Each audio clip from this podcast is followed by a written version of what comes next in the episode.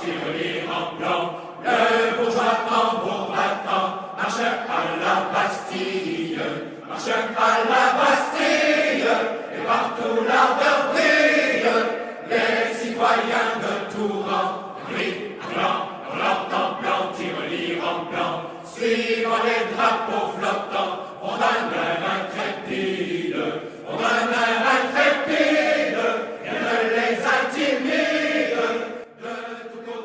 amigos, ¿cómo están? Bienvenidos a una nueva edición de la tercera temporada de Por las Rutas de la Curiosidad. ¿Qué tal Jorge? ¿Cómo estás? Listos, Daniel, listos para emprender este viaje de la curiosidad que nos va a llevar hasta terrenos europeos porque estamos en la Francia casi casi de la Edad Moderna. Mm, Bueno, casi casi edad moderna, casi casi edad contemporánea, fines del siglo XVIII, porque estamos a punto de ser testigos y de conversar acerca de un acontecimiento que cambió el mundo. Así de simple creo que podría ser, o al menos el mundo occidental como lo conocemos. Y nos estamos refiriendo, por supuesto, a la tan famosa, porque quién no ha escuchado acerca de ella, Revolución Francesa. Así es. Y, y de historia de revoluciones, en realidad en la historia vamos a encontrar muchas, muchas historias. Hay revoluciones de todo tipo, a granel, para todos los Hasta, gustos. hasta la Revolución Caliente. ¿no? hasta Revolución antigua. Caliente también. Pero lo curioso de esto es que estamos ante una revolución. eh, Yo no sé si llamarla la madre de las revoluciones, porque revoluciones hubieran antes también, pero sí una de las más exitosas y de las más importantes, porque claro, medir eh, el, término exitoso es bastante subjetivo y conforme vamos a ir desarrollando el episodio nos vamos a encontrar con que eh, va- vamos a ver cómo, cómo, cómo medimos esta vara del éxito, ¿no? Pero sí nos encontramos con un episodio histórico, con un proceso histórico eh, sin precedentes, diría yo, por la naturaleza de cómo se fueron desenvolviendo los hechos y todo lo que esto produjo a su paso. Fue una hecatombe de acciones, de decisiones, de discusiones, eh, de acciones también y de ejecuciones, ¿por qué no decirlo? Así que vamos a hablar de la Revolución Francesa, pero Daniel, es realmente un tema tan, tan amplio que eh, hemos decidido hacer algo interesante esta vez. Así es. En esta ocasión queremos conversar y hablar acerca de los inicios de la primera parte de la Revolución Francesa, pero también, claro que sí, de las causas que llevaron pues este importante movimiento que como dijimos pues tuvo bastante relevancia en Europa y en el mundo occidental. Entonces, en esta ocasión queremos conversar acerca de la Revolución Francesa, cómo fueron, cómo fue que empezó, qué acontecimientos importantes hubo dentro de esta de esta época. Es el final de un reinado de más de prácticamente podría decirse de más de mil años, ¿no? Que era el tiempo que llevan los reyes de Francia o del reino franco, ya estamos en la Edad Media en ese caso, eh, ahí valga la redundancia reinando sobre todo este territorio que actualmente y que en ese entonces también se conocía como Francia. Eh, pero bueno, Jorge, entonces, ¿qué te parece si empezamos conversando un poco acerca de qué pasó en este lugar? tan conocido también en el mundo que es Francia, por supuesto, para que ocurriera una revolución de esa magnitud que iba a cambiar la historia prácticamente. Así es, y como todos los episodios, para sumergirnos en el proceso histórico que estamos a punto de aprender, nos vamos con el contexto.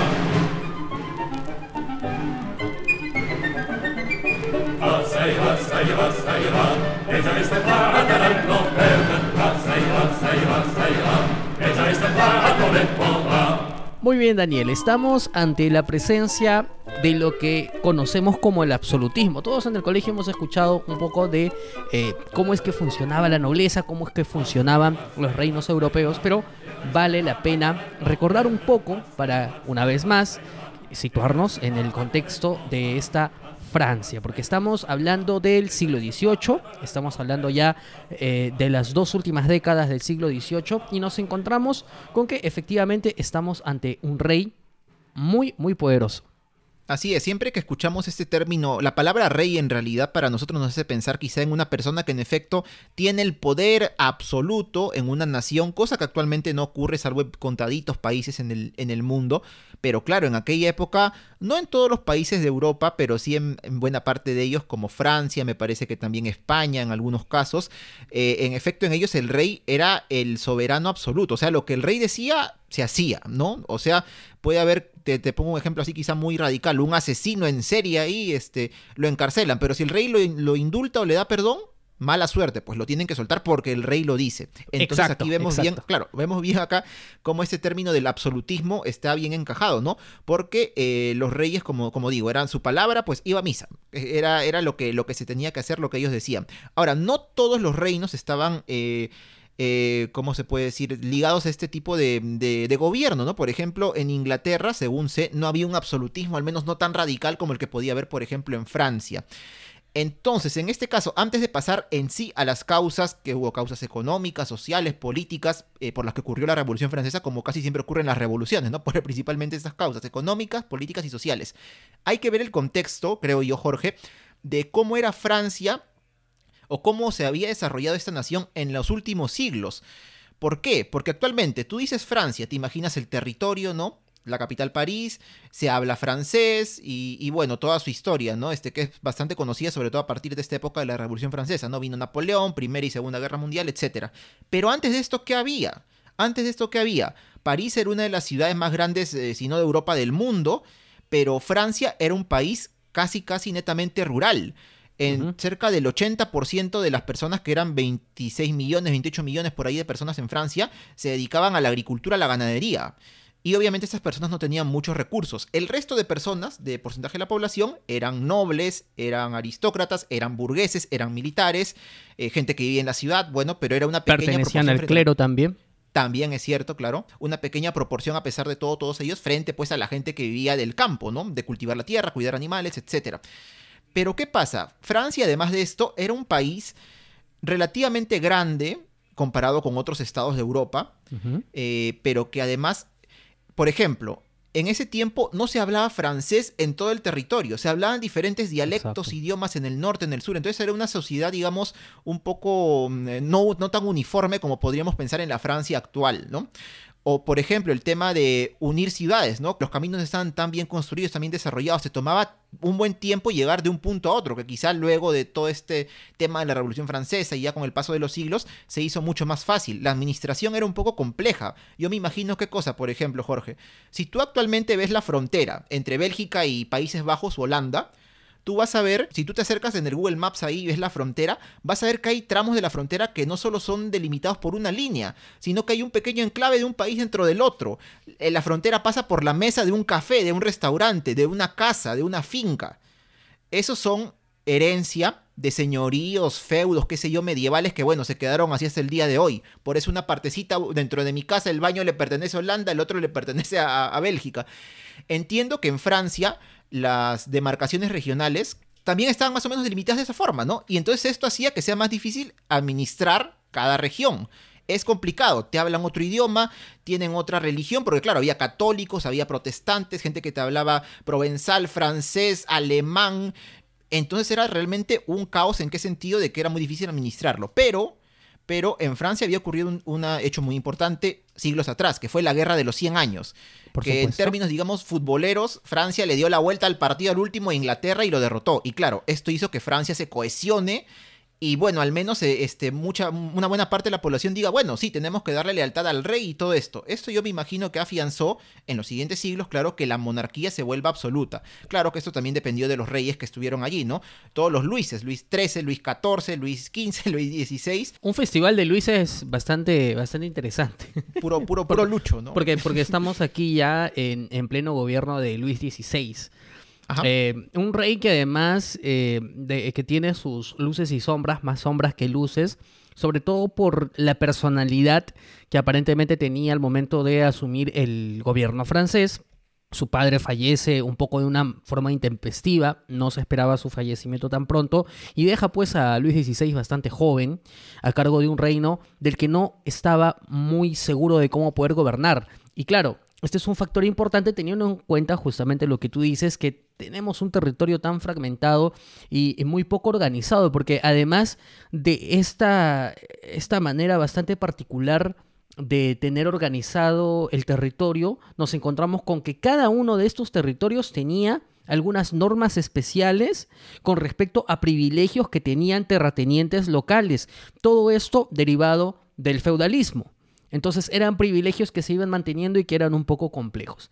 A todo esto hay que sumarle la superpoblación de Francia, porque nos encontramos con una Francia, con un reino francés bastante más sobrepoblado que un siglo atrás.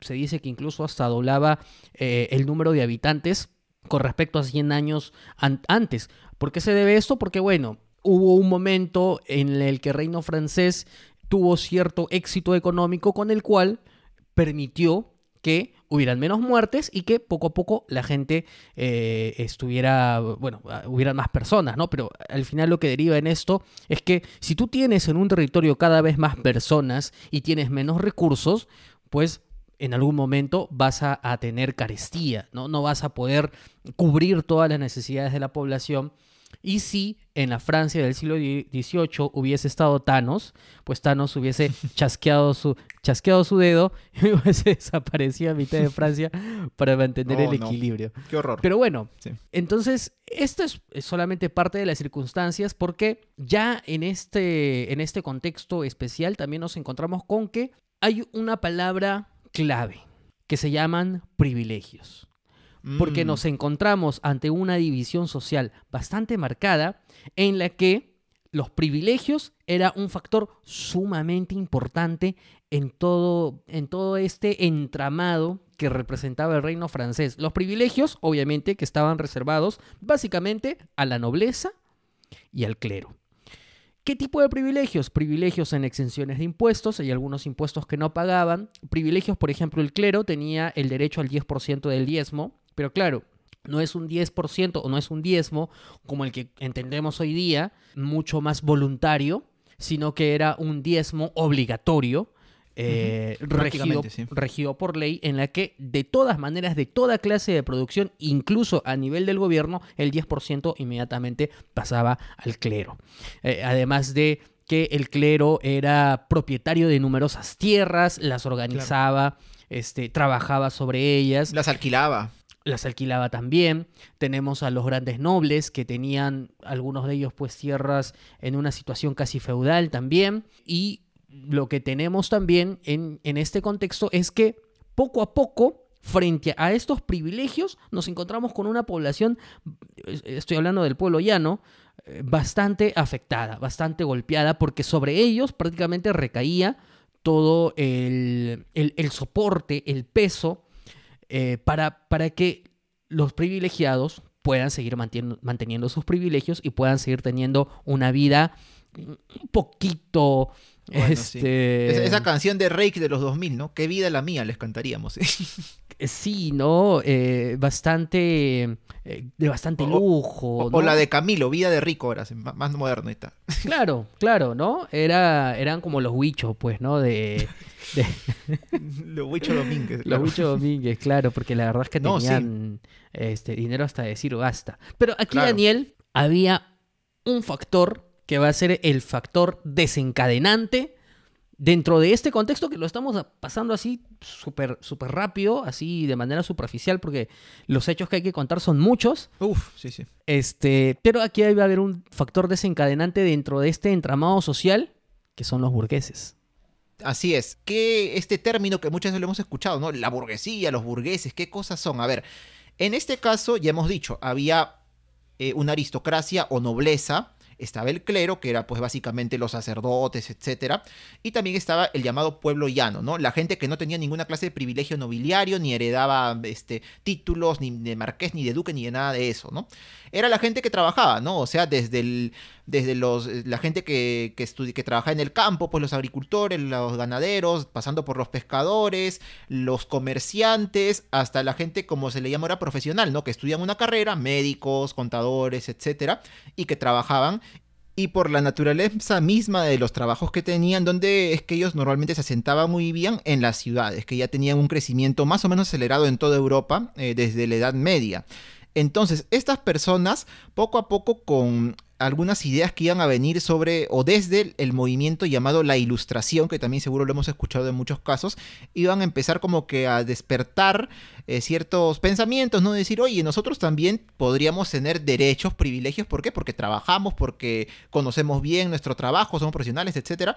¿Por qué solamente todo tiene que estar reservado pues a los, a los, a los nobles, ¿no? Que prácticamente solo por nacer tienen ese privilegio de tener el dinero, de tener tierras, de tener preventas, de tener privilegios. Nosotros también tenemos derecho. Entonces aquí los burgueses, la burguesía, juega un papel bastante importante, eh, no solo durante la Revolución Francesa, sino años antes, ya que ellos, sobre todo ellos, van a absorber estas ideas de la ilustración que les va a servir para tener un pensamiento pues mucho más liberal, ¿no? Para pensar que en realidad por qué tenemos que estar siempre debajo de personas que solo por nacer nobles ya tienen todo el privilegio que nosotros nunca vamos a poder tener por más dinero que acumulemos, por más que trabajemos. Entonces, eh, como, como lo has mencionado, ¿no? la burguesía juega un papel muy, muy importante en esta primera parte de la revolución o incluso unos años antes. Ahí has dado con otra clave que es la ilustración. Y la ilustración eh, implica una evolución del pensamiento. ¿Qué es lo que pasa? Eh, en la Edad Media parte, o vamos a decir, no es parte, sino casi la totalidad de las decisiones que se tomaban y de cómo se entendía la vida y de cómo se entendía eh, la gestión del gobierno, el derecho a gobernar incluso partía de la religión. Este poder divino bajo el que tú tenías una, la potestad de hacer determinadas cosas o no. Justamente bajo este enfoque se entendía que el absolutismo de un rey, que el poder de ser rey en sí mismo, era un poder divino. Entonces la idea era de que por más malo que sea el rey, por algo Dios hace las cosas, ¿no? Este, este famoso dicho, casi adagio, que se utiliza constantemente y lo utilizamos incluso hasta el día de hoy, por algo Dios, Dios sabe por qué hace las cosas. Muy bien, pues esto mismo era lo que decían los súbditos de los reyes cuando tenían un rey pues hasta las patas, ¿no? Y ellos decían, bueno, Dios sabe por qué hace las cosas. Incluso justificaban eso en el sentido de que decían, bueno, de repente es un rey pusilánime, pero en algún momento esa, ese, ese carácter, pues, eh, no sé. Tan quedado, tan, no sé, tan... Vamos, no quiero utilizar débil, ¿no? un, adjetivo muy feo, claro, tan débil, en algún momento de repente servirá. ¿no? Por eso Dios sabe por qué hace las cosas y, o, de repente nosotros como pueblo estamos pagando por los pecados que estamos haciendo. También, claro. Pero claro, eso es hasta cierto punto, porque luego hay un cambio de visión y como los hombres cada vez se hacen más conscientes de su papel como seres humanos, como protagonistas de su propio desarrollo, como protagonistas del propio ámbito en el que se desarrolla, entienden que hay que refundar justamente estos pensamientos. Y ahí es que a partir de, este pensamiento, de la ilustración, nacen nuevas ideas, nace la idea de la libertad, nace la idea de la igualdad de oportunidades, nace la idea del ciudadano, el ciudadano. Y esto es una reforma brutal del entendimiento de las cosas, porque ya no estamos frente a un Dios que a través de su, sano o de su divino criterio define quién eh, asume las riendas de un gobierno, sino que es más bien que esa soberanía que en un primer momento estaba en el rey por su calidad de ser rey, ahora esa soberanía es parte de las personas, son los ciudadanos los que levantan un país y de esa soberanía es que debe de emerger las nuevas sociedades, los nuevos países y se tiene que volver a entender o reformular el entendimiento del Estado, incluso con la separación de poderes, poder ejecutivo, poder legislativo, poder judicial, eh, y que todas las personas al fin y al cabo somos sujetos de derechos, de deberes también, pero claro, de derechos.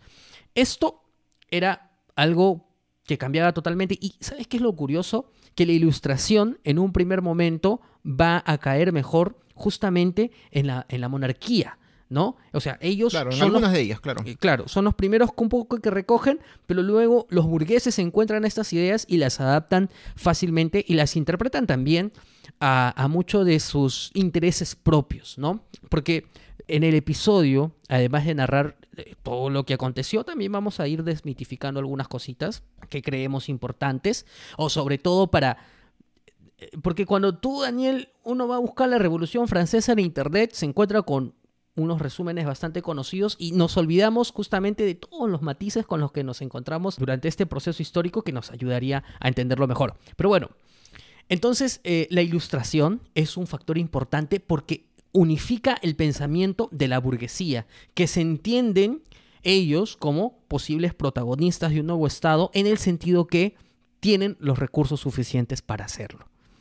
Porque claro, son burgueses que a través de sus actividades poco a poco han ido aglomerando fortunas. Sin embargo, no podían entrar a ser eh, parte de la nobleza porque por sangre no les correspondía. E incluso, e incluso eh, este hecho de, por ejemplo, no ser noble te impedía en muchos casos llegar a los puestos más altos del Estado. O sea, si tú querías ser secretario o que era lo, lo- el equivalente a un ministro del gobierno del rey, si no eras noble, no podías. Lo vamos a ver justo dentro de un momento, porque ya vamos a empezar a ver ahora unas causas un poco más, eh, más específicas de por qué ocurrió la Revolución Francesa, ¿no? Estas ideas, como hemos dicho, de la ilustración, etcétera, estaban ya en toda Europa, habían prácticamente llegado a América incluso. Pero ¿qué pasaba en Francia?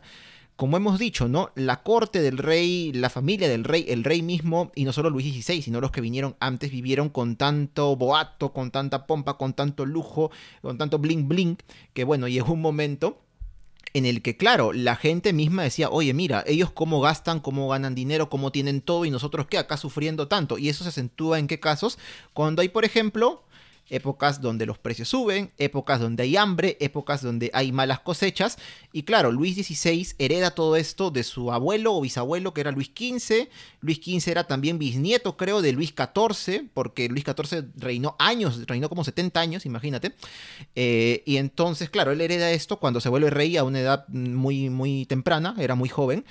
Y dice, bueno, ¿qué hacemos? no? Normalmente lo que se hacía hasta entonces, lo que más se hacía era solicitar los llamados empréstitos, ¿no? Que no hemos escuchado tanto en nuestra época republicana del Perú. O préstamos, Ujú. O simplemente. préstamos, para bueno, lo, lo que todos claro. tenemos, ¿no? Porque, digamos, Deudas, este... Vamos, yo me voy al banco y no le digo pues a, a la gente bancario, oye, quiero un empréstito. Tú, Quiero tú eres capaz, ¿ah? tú eres capaz. No, eres no, capaz no, decir- No, bueno, y entonces, claro, simplemente ya me prestas, este, de repente algún banco, algún ciudadano notable, ¿no? Y yo con eso, como gobierno, como reino, voy paliando deudas, pero me voy haciendo de otras deudas que no- es una bola de nieve que nunca se termina, ¿no? Por supuesto. Y entonces, claro, entonces el Luis XVI, el Luis XVI, no, Luis XVI, lo que hace, claro, es empezar a ver qué hago, ¿no? Voy a, voy a tener que nombrar algún ministro, o como se le llamaba en aquel entonces, no era ministro de Economía, sino un inspector general de finanzas del reino o de Francia, que me ayude obviamente a encontrar una solución un poco más inteligente para esto, no más que parchar con préstamos. Y uno de los primeros a los que llama se llamó Jacques Turgot. Bueno, Ah, y él Turgot, empezó- claro. Turgot, claro, él empezó este su, digamos que su, su reinado, iba a decir, no, su, su época como inspector general de finanzas de Francia en 1774, en el mes de agosto. Y bueno, lo que pasa el año siguiente es que por un tema justamente del, bueno, esto ya también es un factor que va más allá de la política y todo, un factor ya climático, geográfico, hay una época de malas cosechas y se produce la llamada Guerra de las Harinas. ¿Qué es esto, Guerra de las Harinas? Son unas revueltas que hay en Francia porque se incrementa el precio del pan. Bueno, cualquier parecido con la realidad, no, no, no, pero, pero bueno, se incrementa el precio del pan, que era lo que más consumía pues la gente, el llamado pueblo llano, que era la inmensa mayoría este, de personas este, que habitaban Francia. Este, justamente no por estas malas cosechas. ¿Y por qué? Sobre todo, porque Turgot hizo una medida un poco audaz para aquella época. ¿Qué hizo? Liberó el comercio de granos y cereales. ¿En qué sentido? Dijo, ya, los granos y cereales ahora se venden en mercados asignados. O sea, tal persona vende en tal lugar, tal o tal, no sé, productor. No, ahora tú véndelo donde te dé la gana. Ándate al otro lado donde te convenga, ¿no? Para que mm, este, maneje, pues mejor, se maneje mejor la economía, ¿no? Y aparte, se controlaban los precios del grano. Ya, no, ya no. Véndelo al precio que tú quieras. Que claro, podría parecer una medida nueva, ¿por qué no buena? Pero en una época en la que el grano empezó a escasear, el pan también, pues obviamente, ¿no? Empezaron las especulaciones, gente que acaparaba todo el pan, lo vendía a precios altos y obviamente eso en que redunda en que la Mm. gente, claro, en que la gente pues diga, oye, no, es culpa del gobierno, no tenemos pan, ah, y hagan las revueltas, que es esta llamada Guerra de las Harinas, ¿no? Que ocurrió entre abril y mayo del año 1775. ¿Y qué pasó durante este año también? Aparte de todo este supergasto que estaba, este, esta superdeuda que tenía Francia, se les ocurre, eh, contra la idea de Turgot, se les ocurre nada más y nada menos que apoyar a Estados Unidos en su guerra de independencia contra Inglaterra, ¿no? Claro, los que estaban a favor decían, pero hay que apoyarlos, nos va a servir porque Inglaterra ya no va a tener control en, en América y nos va a convenir a nosotros. Turgot obviamente decía, no, porque va a ser un gasto peor, estamos pero hasta endeudados hasta el hasta no sé dónde, y, todavía quieres apoyar con esto que vamos a tener que dar municiones, dinero, ejército, olvídate, ¿no? No le hicieron caso este, eh, y, apoyaron a Estados Unidos. Pero ¿qué pasa también? Durante esta época, pues, este, de, de gasto y, y de también de, mm, eh, de, ¿cómo se puede llamar? Insatisfacción del pueblo llano, del llamado pueblo llano, la nobleza, que eran los privilegiados, sabían lo que pasaba, pero ellos no querían perder esos privilegios. Bueno, pues Nunca. no, nunca, ¿no? Y acá surge esta, esta, famosa, esta famosa frase que se le atribuye a la reina María Antonieta, que era la esposa de Luis XVI, ¿no? De cuando le dijeron, este, este majestad, el- la, la gente no tiene, los pobres no tienen pan. Y dicen que ella respondió, no tienen pan, que coman pasteles, ¿no? Obviamente que cuando esto se supo y caló en el imaginario de aquel entonces, pues la cólera fue peor, ¿no? Pero claro, lo que, lo que la historiografía Claro, pero- cuenta es que eh, probablemente, exacto. solamente para cerrar, ella, ella no, no pronunció esa frase, sino quien, lo, quien lo dijo, claro, fue la esposa de Luis XIV un tiempo antes, ¿no? Pero lo que pasa es que, claro, nobleza no estaba bien vista ya entonces. Claro, en realidad se le, se le atribuye esa frase a, varias personas, ¿no? Eh, me- Sí. Y dentro ya de la Revolución Francesa vamos a ver durante numerosas ocasiones que hay este tipo de, ¿no? de voladas, de voladas, esas voladas tan, tan peligrosas porque te activan el lado irracional de las personas. Pero incluso todavía hay más, Jorge, te comentaré, una- unas cositas así muy puntuales. Porque durante ese tiempo, hasta antes de la Revolución Francesa, entre el año 1774 y 1787, hubo varios cambios de inspector general de finanzas, ¿no? En Francia, porque uno, porque claro, uno intentaba hacer, eh, tomar una medida un poco audaz, pero la nobleza, los parlamentarios que había en ese entonces, no se lo permitían, no se lo permitían, tenía que recurrir a los préstamos, al final quedaba en nada, el rey lo sacaba, traían a otro, y bueno, la, la deuda obviamente crecía. Pero en este tiempo también ocurrió un, un caso muy importante, que fue el llamado asunto o escándalo del collar, que involucró a la reina María Antonieta. Que así resumiéndolo, también lo que pasó es que hubo una, una persona descendiente de, noble- de la nobleza que quería entrar a este círculo, pues, este, de gente rica, aristócratas, y estafó a un, a un clérigo, a un cardenal, me parece, a un, obispo, eh, haciéndole creer que la reina le había solicitado comprar un collar de diamantes carísimo, pues, ¿no? El obispo un poco, este señor un poco crédulo, por llamarlo de algún modo, por no decir Gil, va, compra, y claro, lo que hace es, bueno, ya le dice, les compro y la reina les va a pagar al final las letras, bueno, lo que se, lo que se genere de acá. Y entonces llegan a cobrar a la reina, la reina, oye, yo nunca he pedido esto, ¿no? Y pensó que este hombre, este cardenal, este sacerdote, bueno, no recuerdo su cargo, lo estaba haciendo porque ya se tenían como un encono político antes ellos, ¿no? Como una, una pequeña, este, bueno, algo ahí entre ellos, ¿no? Y de todas maneras, al final, en este tira de afloja, no, yo no pedí el collar, no, sí, tú me pediste. Ah, bueno, el pueblo se enteró y dijo, o sea, gastan millones en un collar Claro. y nosotros muriéndonos de hambre por el pan. O sea, esto fue una de las cosas que sirvió pues para ya encender la rata blanca, ¿no? O sea, ya, ya era Y- lo último y- que faltaba. Y de hecho es un, un- un episodio más de, de esta suerte. O sea, vamos, María Antonieta se le conocía como Madame Déficit.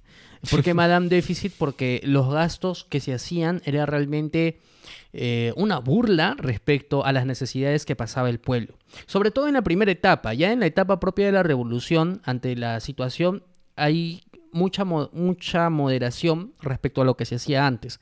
Pero si nosotros nos encontramos con los gastos que se hacían, las fiestas que se realizaban en Versalles, los excesos que se cometían, pues uno se da cuenta realmente que la prioridad iba más bien por temas superficiales que otros. Respecto al collar, eh, incluso yo sí recomiendo que busquen mucho esta historia porque es una historia realmente muy interesante que viene de atrás, porque este es un collar que en su momento, eh, no, creo que es el padre o el abuelo de Luis XVI, encomendó Mm, es cierto. eh, encomendó hacerlo para un amante. Pero cuando Él murió, porque murió de una forma, bueno, no se esperaba que muera, cuando ya estaba listo el collar y lo quieren vender, Luis XVI se niega, hasta en dos oportunidades, ¿no? Y María Antonieta dice también no, porque ese collar no fue hecho para mí, entonces yo no lo quiero, ¿no? Que era un collar realmente muy costoso y viene después lo que tú has contado. Una cosa, una cosa así tremenda, ¿no? La historia es de por sí para un episodio de podcast, pero bueno. Entonces, Jorge, ya estamos a puertas en realidad del inicio, ahora sí, de la Revolución Francesa. Muy someramente hemos visto algunas causas, pero entonces ya nos movemos al año 1787. Muy bien, entonces ya tenemos todas las cartas sobre la mesa, los antecedentes ya puestos eh, de lo que va a significar la Revolución Francesa, porque es cierto, ya llevamos 20 minutos de podcast y estos han sido solamente los antecedentes y son antecedentes que van a eclosionar en un proceso bastante rápido en el que sucesivas cosas que nadie esperaba iban a suceder. Así que en el siguiente bloque regresamos con los estados generales. Je me déclare le premier ami de mon peuple et je souhaite la bienvenue aux représentants d'une nation que je me fais gloire de commander par droit divin. El reino francés estaba en crisis, en una crisis financiera sobre todo, porque había escasez, porque había inflación y porque realmente la gente lo estaba pasando mal. Ante esto, y a propósito de que en el bloque anterior dijimos que una de las palabras claves aquí van a ser los privilegios, los asesores de Luis XVI y uno de sus ministros le dicen, ¿sabes qué? ¿Sabes qué, Luis? ¿Sabes qué, Rey? Este, lo que aquí necesitamos es una reforma tributaria. Una reforma tributaria en qué sentido? En que ya no sean solamente los burgueses y el pueblo llano quienes soporten la carga de la tributación, sino que vamos a tratar de que este esfuerzo sea de todos. Una cosa revolucionaria incluso ya de por sí, para, para ponernos en el saque. Entonces, para hacer esto posible, el rey no, como no, no, se animaba a tomar la decisión totalmente, ya en 1787 se va a convocar a la primera institución de las muchas que van a recorrer en toda esta historia, que va a tener cierto protagonismo en la historia, que es la Asamblea de Notables. La Asamblea de Notables se reúne para discutir justamente la situación financiera y ver de qué manera puede eh, solucionarse, ¿no? El problema es que cuando se, cuando se convocan, que esta es una convocatoria a modo de invitación del propio rey, los nobles se niegan a cooperar se niegan a cooperar y de hecho organizan una revuelta, los propios nobles, que es la revuelta de los privilegiados. Claro, ¿no? E, estos, estos, esta asamblea de notables se empezó a dar el 22 de febrero de 1787, ya unos años después de lo que hablamos hace en el bloque anterior.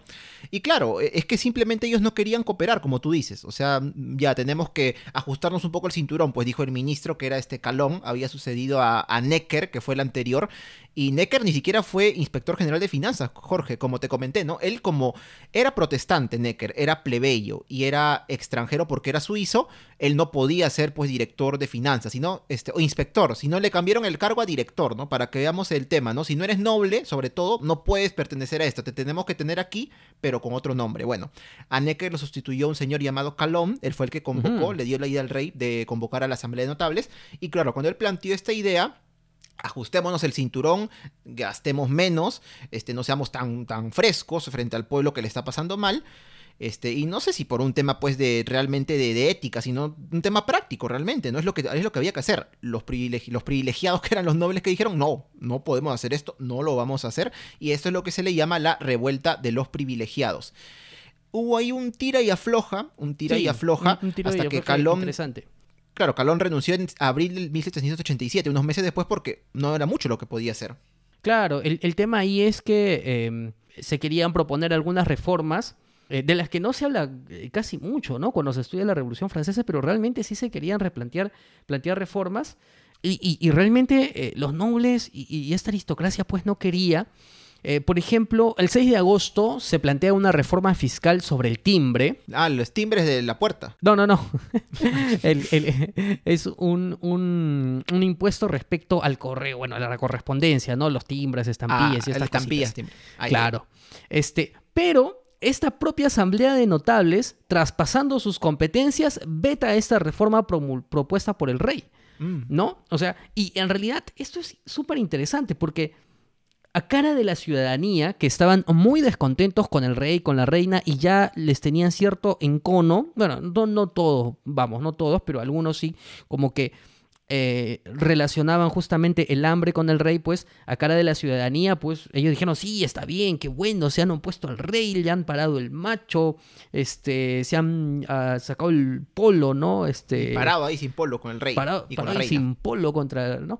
Entonces, este, posteriormente, los nobles también se opusieron a un préstamo, el rey anteponiendo su calidad regia, quiso sacarlo de adelante y este era un evidente enfrentamiento. Y por ejemplo, hubo un, eh, ya, ya ante, ante el desencuentro, el rey Luis XVI pues dice, no, ¿sabes qué? Vamos a detener a los parlamentarios más revoltosos.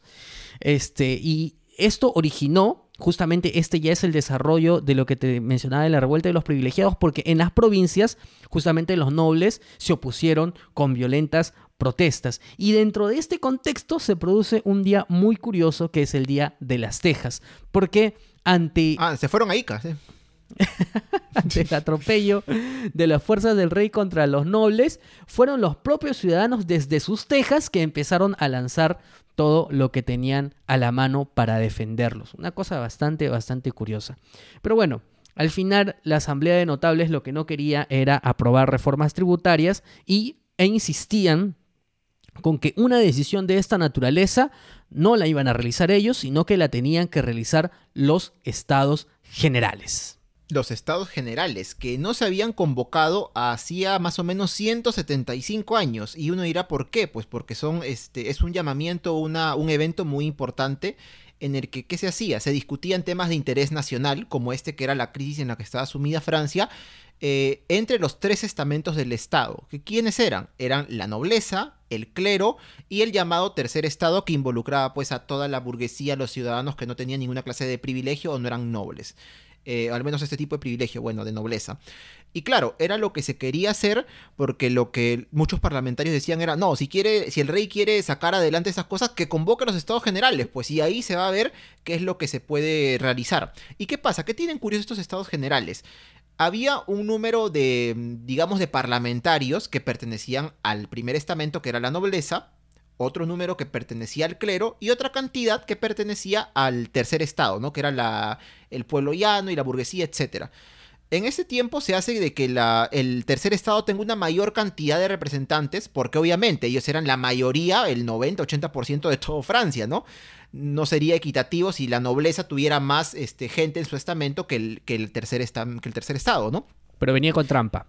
Exactamente, venía con trampa, porque lo que se hacía en estos estados generales era hacer votaciones de determinadas reformas, etcétera, pero no por cabeza, sino por estamento. Y normalmente, quienes votaban en bloque? El clero y la nobleza.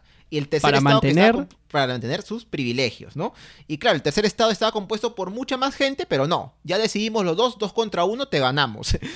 y claro, se convoca este, estos estados generales, eh, que claro, el rey los convoca el 24 de enero de 1789 y recién el 5 de mayo de este mismo año se inauguran estos estados generales en Versalles.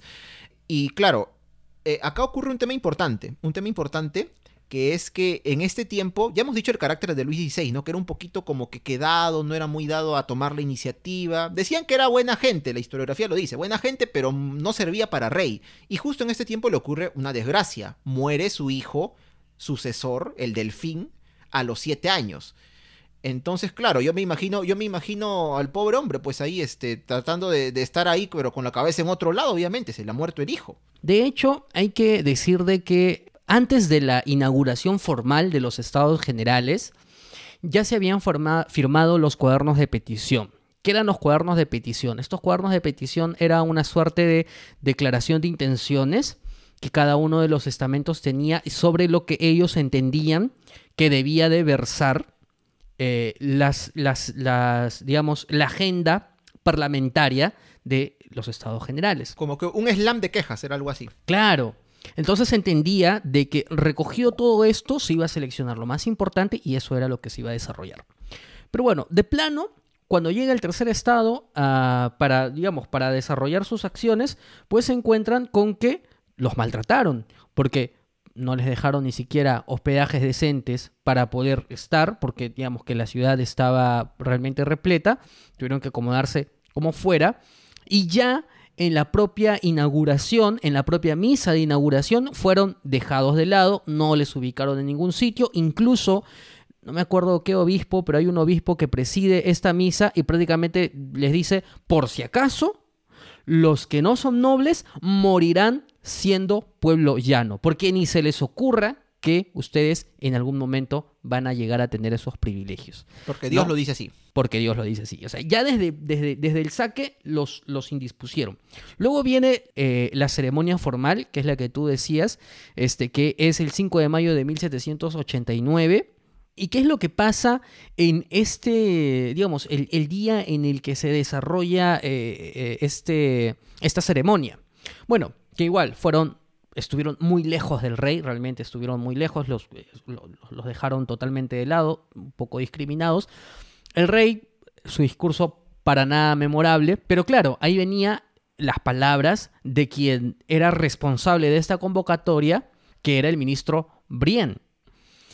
Y él básicamente lo que dice son que los estados generales van a versar sobre las reformas fiscales.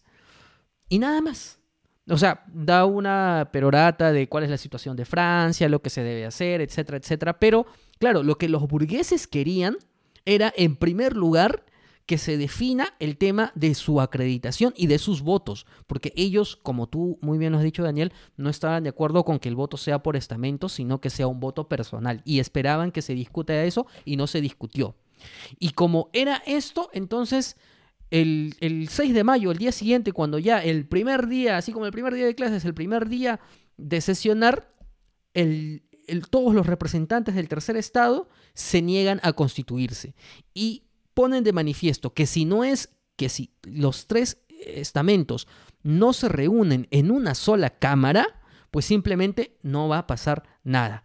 Y a partir de ahí empiezan a reunirse en el salón del palacete de los pequeños placeres. Ay, qué tal nombre, ¿eh? este, pero, pero claro, este, hay que tener en cuenta lo siguiente, o sea, claro, la gente que componía este tercer estado, que estaba en esta, en los estados generales, valga la redundancia, eran justamente la inmensa mayoría burgueses, ¿no? Claro, eran los representantes del pueblo llano, pero eran estos burgueses que sí tenían, es cierto, cierto privilegio frente al, digamos que al real pueblo llano, ¿no? Frente al agricultor, al campesino, al ganadero. Pero obviamente estos señores burgueses frente a los nobles eran los que eran no privilegiados, ¿no? Y esto obviamente les chocó, como tú dices, ¿no? Que no les este, dieran alojamiento decente, no les dieran sillas numeradas en las ceremonias, eh, o que no les importara ese tema del voto por cabeza, sino por estamento. Obviamente, ¿no? Ellos se cerraron, digamos, en su idea y no permitieron, pues obviamente, hasta estar totalmente acreditados y, querer discutir, que la gente en, los estados generales querían discutir el tema de voto por cabeza, en realidad no participar prácticamente, de cierta forma. Y ya después este, va a ocurrir algo bastante, bastante interesante, ¿no? Porque van a tomar una medida muy, muy audaz, este tercer estado. Claro, y ahí hay un matiz interesante con respecto a los estamentos, que, que, que era pues este el tema del clero, ¿no? Porque el clero, o sea, hay que poner en claro que a nivel del tercer estado. En claro sí. eh, al nivel del tercer estado hubo votaciones para poder elegir a los representantes, unas votaciones indirectas, es cierto, es decir, que pasaban por dos etapas, pero eh, a nivel del clero eran prácticamente elegidos a dedo, ¿no? Y ahí lo que encontramos es que es, hay muy clero, hay muy. hay buena parte de un, de un bajo clero, ¿no? ¿Y qué es el bajo clero? Pues eran eh, obispos curas que vivían con las necesidades del pueblo, que la entendían, que la asumían, que la comprendían y la ellos ellos eran lo, ellos fueron los primeros que simpatizaron con el tercer estado y poco a poco se fueron acercando. El tema del rey, obviamente no asumió ningún liderazgo, como tú mencionabas, Daniel, por el, por el tema familiar que tuvo, porque uno de sus hijos falleció. Claro, su carácter y por ese tema, obviamente, que a cualquiera Claro. le mal. Y eso al final lo que va a derivar es que poco a poco hubieran, hubieron participantes de los otros estamentos, sobre todo del clero, que se fueran pasando al tercer estado y eh, digamos que nutriera el grupo que ellos estaban realizando. Claro, porque el tercer estado era lo que, lo que convocó en un momento. Dijo, bueno, los que quieran estar con nosotros vengan, porque estén a favor de nosotros. Y claro, es este grupo de gente del bajo clero y unos pocos, que los hubo creo, pocos nobles que también entendieron y pasaron, ¿no? Y bueno, igual iban a hacer, como te digo, esta medida audaz que creo que ya la vas a mencionar. Claro, porque el 17 de junio de 1789, el tercer estado se autoproclama Asamblea Nacional. Si le clergé, si la noblesse, mes chers amis, ont pour nous si grande rudesse, tant de mépris, laissons-les tous en faire accroire, prendre l'état. En attendant, nous allons boire au tiers état. Estamos, Jorge y Ruteros de la Curiosidad, ya no solamente ante una crisis económica y social, sino también política, porque es, los estados generales que se habían convocado, el tercer estado se había proclamado ya Asamblea Nacional. Comparándolo, bueno, y con las diferencias que puede haber, es como si en nuestro país una parte del Congreso se escindiera y se proclamara Real Congreso del Perú, algo así. Es una crisis como por, don- por donde se vea en realidad, ¿no? Y bueno, ellos hacen esto de proclamarse Asamblea Nacional, el tercer estado, ahora Asamblea Nacional, continúa con este llamamiento, ¿no? A gente del clero o de la nobleza que quiera unirse, que venga con nosotros. Y de todas maneras ellos quieren seguir sesionando, ¿no? Sesionando ahora ya como Asamblea Nacional. Pero ocurre un incidente aquí, un incidente. Un día ellos llegan muy felices, ¿no? Este, con sus loncheritas tempranito, ¿no? A trabajar al, al palacio este de los pequeños placeres de Versalles, pero encuentran la puerta cerrada. ¿Qué pasó? No, no pueden pasar porque, bueno, se están haciendo otros, otras cosas acá, ustedes no van a poder entrar. Es lo que le dicen la gente que custodia, pues, este, este lugar. Y ellos lo que hacen, pues, es buscarse otro sitio donde puedan reunirse y seguir trabajando. Y el lugar que encuentran es justamente un sitio donde se hacía el llamado juego de pelota, ¿no? Que entiendo que era un juego parecido al, al tenis, al ping-pong, bueno, un, un, Sí, juego que, un- este, un- de, un- deporte. Claro, pa- parecido porque todavía no existía el tenis como No tal, existía ¿no? nada, Es su, su- su preludio, ¿no? y Claro, se da el juramento de la pelota. El juramento del, ju- del juego de El pelota, juramento ¿no? del juego de la pelota. Hay un cuadro, Daniel, hay un cuadro, realmente es hermoso. Hay un cuadro que es hermoso, porque claro, era un espacio grande, pero no había muebles, no había dónde pero pero era, era ideal para todos ellos que eran una cantidad enorme, pues no como Claro, un auditorio enorme. No, pero, o sea, por eso te digo, era ideal, solamente que el problema es que no había dónde sentarse. Entonces, No había sillas, nada. sí. es realmente fantástico. Y el juramento lo que implica es que a partir de este momento ellos juraban que siempre iban a sesionar hasta sacar una constitución. Una constitución para Francia, ¿no?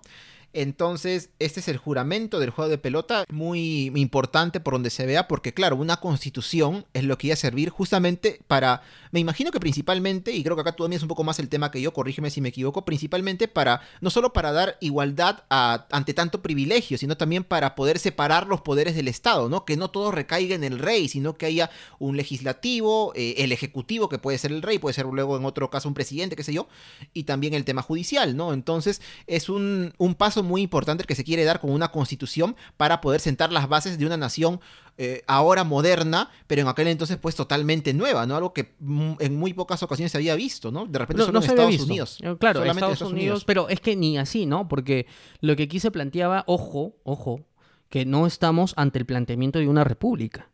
No. Es verdad. O sea, la Revolución Francesa en su génesis, lo que plantean primero es un mayor protagonismo de los burgueses, porque como decía, eh, la fuerza de los burgueses es la fuerza gatilladora y la que va a ir modelando este, todo el proceso de la Revolución Francesa. Pero lo que se planteaba en estos momentos era, se estaba buscando la forma de plantear una monarquía constitucional, porque hasta, el, hasta esta circunstancia en ningún momento se ponía en duda de que el rey tenía que seguir siendo rey. Claro. Y, y solo, solo, solo, solo para, para cortar esta partida, por ejemplo, en Inglaterra había ya una monarquía más o menos parlamentaria, pues, ¿no? Porque Claro. 200 años antes o 100 años antes, incluso un rey había sido decapitado. Y ahí me imagino que prácticamente se acabó el absolutismo, al menos como se veía en Francia hasta esta época, ¿no? Y había una cámara parlamentaria que como que ahí hacía contrapeso con las decisiones del Ejecutivo, que vendría a ser el rey. Más o menos es lo que se quería hacer también en Francia, es como tú lo has explicado. Así es. Y bueno, se da el juramento de la pelota y días más tarde, el, jue- el juramento del juego de la pelota, y el 23 de junio, efectivamente, Luis XVI convoca a la sesión real y pronuncia un discurso, pero un discurso bastante desagradable, bastante desfavorable al tercer estado, porque señaló que el voto por cabeza, es decir, que, valga el voto por cabeza y no por estamento, era inviable. Eh, y también señaló, porque otra de las proclamas de los burgueses era de que todas las personas tuvieran la misma oportunidad de poder postular a determinados cargos en el Estado. Luis XVI dijo, no, esto no va así, esto sigue siendo por el privilegio de pertenecer a la aristocracia. Y por último, eh, haciendo valer su poder de rey, o lo que él pensaba era todavía su poder de rey, dispuso la anulación de la autoproclamada Asamblea Nacional. Y por último, el rey se fue. Agarró y dijo, ya, ¿saben qué? Ya dije todo lo que tenía que decir, me voy. lo curioso de este día es que los aristócratas, los nobles se retiraron, el clero se retiró y el tercer estado no se retiraba, no es como en la fiesta, ¿no? Que tú empiezas a recoger las sillas eh, para esperar que ya los últimos de la fiesta se vayan, pero no se van. Y es aquí cuando, ante la insistencia ya de, de quien había sido el maestro de ceremonia para que se vayan, el presidente de la asamblea le dijo las siguientes palabras. La nación congregada no puede recibir órdenes. Poderoso. Y bueno, dadas estas circunstancias y ante la negativa, el rey tenía dos opciones. O aceptaba la asamblea o sacaba al ejército. Pero sacar al ejército, sabiendo que la población en las calles ya apoyaba a esta autodominada asamblea, bueno, el poder ciudadano se hizo sentir. Claro, ya prácticamente con, e, es una decisión que acorralaba lo que podía decidir, valga la redundancia, Luis XVI. Y bueno, lo que al final pues termina siendo él es cediendo, ¿no? Porque como dices, había sido una jugada muy arriesgada de repente irse con el ejército contra justamente la Asamblea Nacional, porque tenía el, favor del pueblo en este momento. Y es así que el 9 de julio de 1789, con la anuencia y también, bueno, por la presión que sentía Luis XVI, acepta eh, la creación de esta Asamblea Nacional y esta misma se autoproclama ahora Asamblea Nacional Constituyente. Es decir, mm. oficialmente ya encuentra la forma de decir, ahora sí, vamos a buscar nosotros cómo hacer una constitución para el Estado. Y que mejor si el rey, presionado o no, nos está apoyando, que es lo que ocurrió en este día del año 1789. Eh, pero bueno, a partir de este día, justamente, Jorge, van a ocurrir ya hechos un poco más, ¿cómo llamarlos? Mm, físicos, o por qué no decirlo, sangrientos, ¿no? Así es, porque nos encontramos con la denominada revuelta urbana.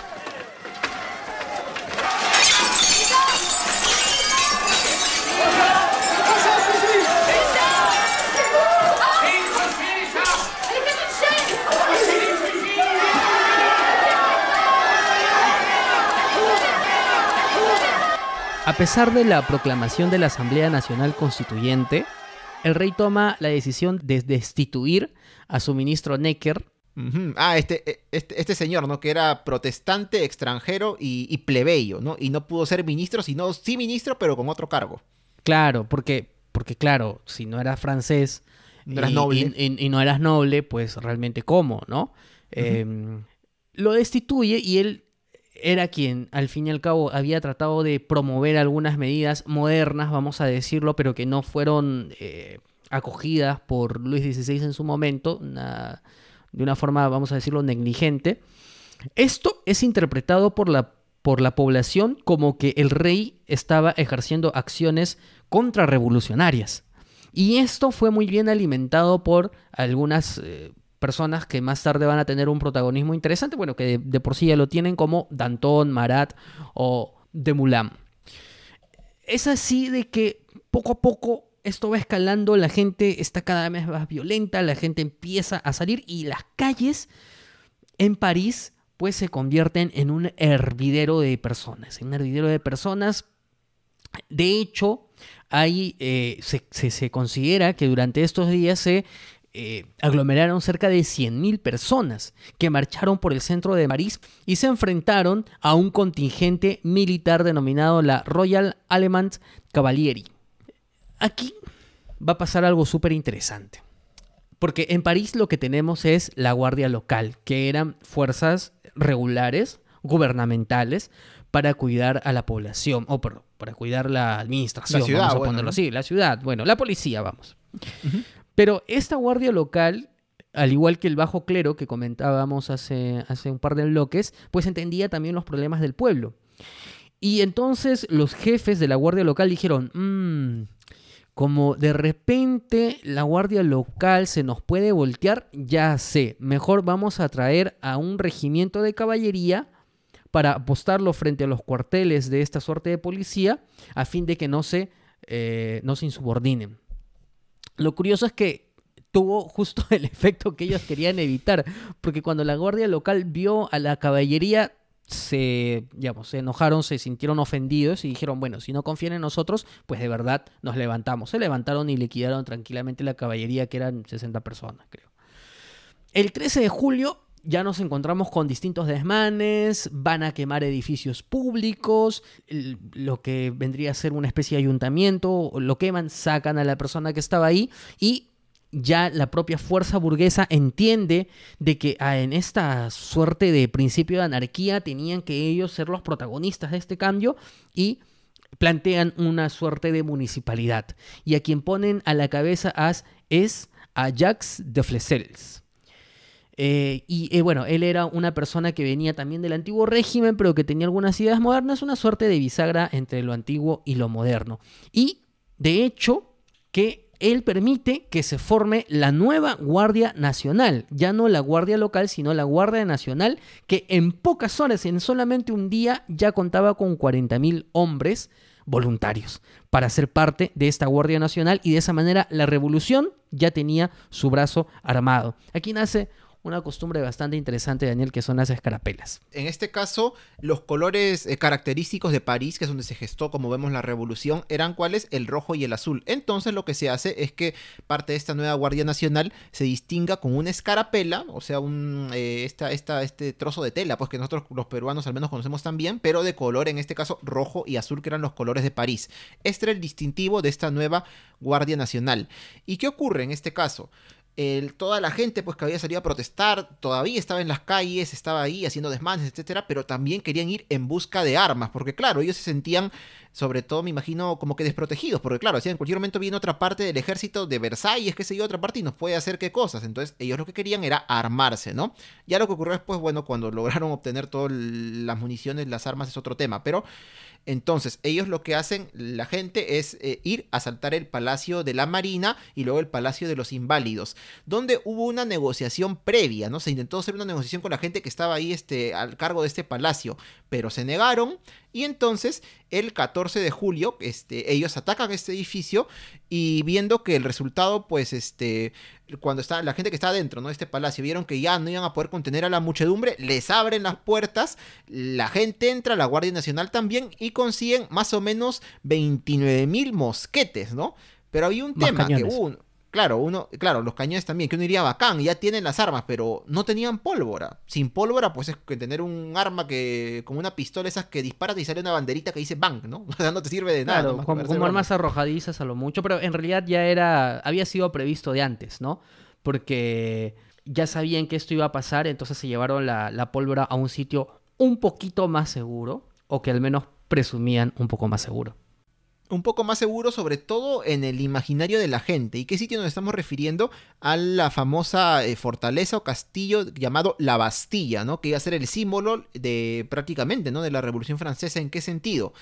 En que, claro, la gente se enteró, ah, en la Bastilla está la pólvora, ¿no? Donde podemos hacernos de ella. Pero ¿qué pasa? La Bastilla era un lugar que era temido por mucha gente, sobre todo porque eh, recuerdo que los cañones que estaban en esta fortaleza apuntaban a los barrios más populares de París, como diciendo, cuidadito que hagan una revuelta porque acá los liquidamos, ¿no? Y era una prisión también, había mucha gente allí, bueno, que estaba presa por diversos motivos, pero también por qué? Por temas políticos, ¿no? Estás en contra del rey, te vas a la Bastilla, ¿no? Y no hay vuelta que darle. Entonces era un símbolo también del absolutismo. Y más el tema de la pólvora, la gente dijo, vámonos donde la Bastilla para poder saquearla y, tomar lo que necesitamos. Pero la realidad es que la Bastilla no estaba tan bien eh, defendida, ¿no? Había poca gente este, defendiendo el lugar, valga la redundancia, habían pocos prisioneros. Y claro, esto hizo que el hecho de que la, muchedumbre pues tomara este, esta fortaleza fuera digamos que un poco más fácil de lo que esperaban, ¿no? Así que el 14 de julio de 1789 ocurre la toma de la Bastilla, que este, este es el símbolo, ¿no? Este, el momento cumbre, mm, de alguna manera, al menos simbólicamente, porque no lo fue, pero sí simbólicamente, de la Revolución Francesa, ¿no? Este, que también se intentó hacer una negociación al comienzo con la gente que vigilaba, no se pudo, se enfrentan contra ellos hasta horas de la tarde, abren las puertas al final viendo que no podían contener a la gente, se hacen de la pólvora y, bueno, matan prácticamente a toda la, guarnición ¿no? que estaba en este castillo o fortaleza.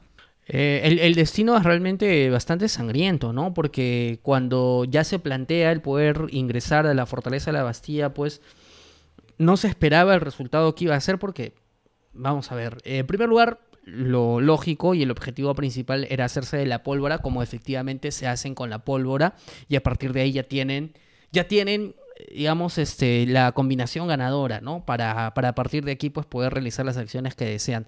Pero, tanto en el Palacio de los Inválidos como aquí en la Bastilla, quien había sido el interlocutor era un gobernador eh, de apellido Launay. Y apenas entra la muchedumbre prácticamente sobrepasado y en el acto, en el acto, no hubo otra forma, fue apuñalado, degollado, su cabeza la pusieron en una pica y la llevaron en procesión.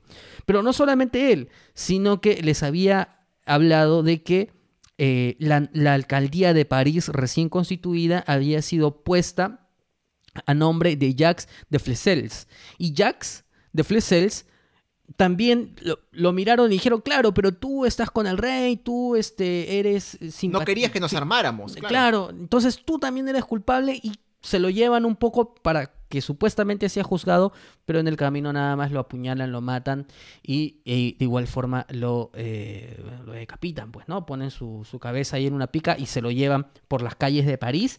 Y bueno, esto es prácticamente lo que significó la toma de la Bastilla. Luis XVI al ver lo que estaba pasando, cómo el movimiento revolucionario ya tenía un brazo armado y había demostrado que realmente no tenía ninguna consideración al respecto, repuso al ministro que había sacado, que es Necker, y dio la orden a su ejército no de enfrentar, sino de evacuar la ciudad en una intención de bajar un poco los ánimos.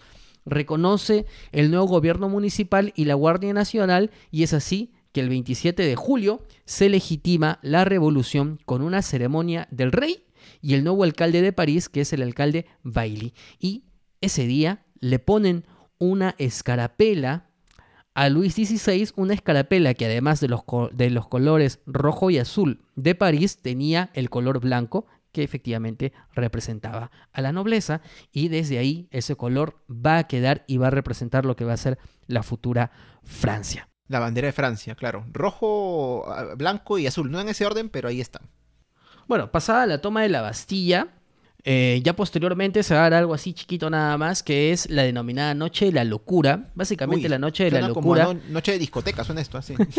la Noche de la Locura le dicen, eh, básicamente porque, claro, esta, esta suerte de violencia fue trasladada a, a, las provincias en donde los campesinos empezaron a asaltar castillos, empezaron a asaltar monasterios, había noticias de conspiraciones aristocráticas que escondían los alimentos, etcétera, etcétera, y el campesinado inmediatamente se levantó y la locura fue que la noche del 4 de agosto de 1789, a pesar de que los aristócratas, los nobles y el clero no querían renunciar a sus privilegios al ver la andanada de acciones revolucionarias, dijeron, ¿saben qué?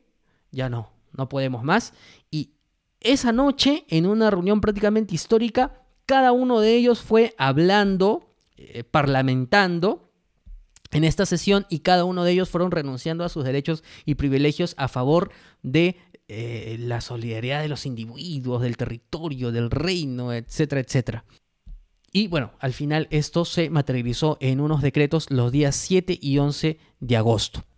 pero, pero hay que tener en cuenta, hay que tener en cuenta algo, ojo, ojo. Este, lo que pasa es que, claro, ellos renuncian, pero no porque les entró de repente un ataque de ética y dijeron, tienen razón, vamos a dejar los privilegios de lado, que el pueblo sufre. No, dijeron, uy, esto, esto se viene color de hormiga, entonces, ¿sabes qué? Mejor renunciemos de una vez, igual tenemos dinero, igual ya vemos cómo nos acoplamos a la, nueva, a la burguesía que ahora tiene más poder, pero claro, quedamos como que, uy, han renunciado a sus derechos, ¿no? fue una jugada también en parte esto, ¿no?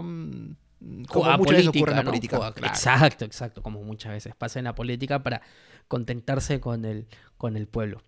Y bueno, pasado esto, nos encontramos con uno de los hitos más importantes de la Revolución Francesa, la proclamación de los derechos del hombre y del ciudadano. Article 1er. Les hommes naissent et demeurent libres et égaux en droit. Les distinctions sociales ne peuvent être fondées que sur l'utilité commune. Ces droits sont la liberté, la propriété, la sûreté et la résistance à l'oppression. Le principe de toute souveraineté réside essentiellement dans la nation. La loi n'a le droit de défendre que les activités nuisibles à la société. Tout ce qui n'est pas défendu par la loi ne peut être empêché. La loi est l'expression de la volonté générale. Hablar sobre la proclamación de los derechos del hombre y el ciudadano es adentrarnos en realidad en la historia de la edad contemporánea prácticamente. Y, y, bueno, da mucho para hablar, es un tema amplísimo, pero cuando estos se proclamaron el 27 de agosto de 1789, no se hicieron con una intención de que se queden, digamos, en un ámbito nacional, sino que tenían un corte universal, es decir, que se podían estos derechos de repente extrapolar a todas partes del mundo, ¿no? Porque era una de las primeras veces, no creo que la primera, pero sí en la que se quiere dar o se da derechos justamente de igualdad este, ante la ley, etcétera, ante el gobierno, a los ciudadanos de un país, que en este caso es Francia, ¿no? Cosa que no ocurría antes, ¿no? Yo, yo era noble y tenía más privilegios que tú, que eres este plebeyo, pero ahora no, ahora con esto todos, y claro, tras la renuncia de los, de los nobles a sus privilegios, etcétera, ya con esto pues prácticamente es como si um, uniformizaras toda la población, ¿no? Todos tienen los mismos derechos, todos cumplen la ley y todo se le trata de la misma forma. Pero ¿qué pasa? Que hay un tema ahí con Luis XVI, ¿no? Que no le gustó, parece mucho, esta proclamación. Claro, si nos pusiéramos a leer, Daniel, cada uno de los artículos de la Declaración Universal de los Derechos del Hombre y del Ciudadano, tranquilamente nos saldría un tratado de cómo los mismos han ido evolucionando a través de la historia y cómo han fundado la nueva idea de las naciones, porque en realidad prácticamente esta es la génesis de lo que más adelante van a ser los derechos humanos y de que cómo están conformadas posteriormente las naciones, porque de esta declaración van a beber mucho, por ejemplo, las revoluciones americanas en el sentido de su independencia. Solamente, solamente quiero, por ejemplo, citar el primer artículo de esta declaración que dice, los hombres nacen y permanecen libres e iguales en derechos. Las distinciones sociales solo pueden fundarse en utilidad común. Ya cuando nos hablan de libres e iguales en derechos, esa libertad eh, tan pronunciada y tan enunciada durante toda la Revolución Francesa es una revolución total de por sí, de en sí mismo, o sea, hablar de la libertad. Pero mira, por ejemplo, el artículo 3 nos dice, la fuente de toda soberanía reside esencialmente en la nación. Ningún individuo ni ninguna corporación puede ser revestidos de autoridad alguna que no emane directamente de ella. Con este artículo te está diciendo que el rey ya no es fuente del poder absoluto, sino que es la nación y la nación está representada por los ciudadanos. Es realmente interesantísimo, ¿no? Esta, esta, porque claro, ya había, visto, había habido antes una declaración en modo de los Estados Unidos, pero eh, no llega a tener la trascendencia que llega a tener esto porque es una especie de, tú lo has dicho, ¿no? Tiene un corte universal realmente muy importante y que va a tener mucha trascendencia. Pero bueno, Luis XVI en esas circunstancias, obviamente que no lo veía así y se negó, se negó a decretar esta declaración de los derechos del hombre ciudadano, también se negó a decretar lo que había significado eh, las medidas del- del- de la noche de la locura, este, y él dice, no, pues esto de ninguna, de ninguna forma.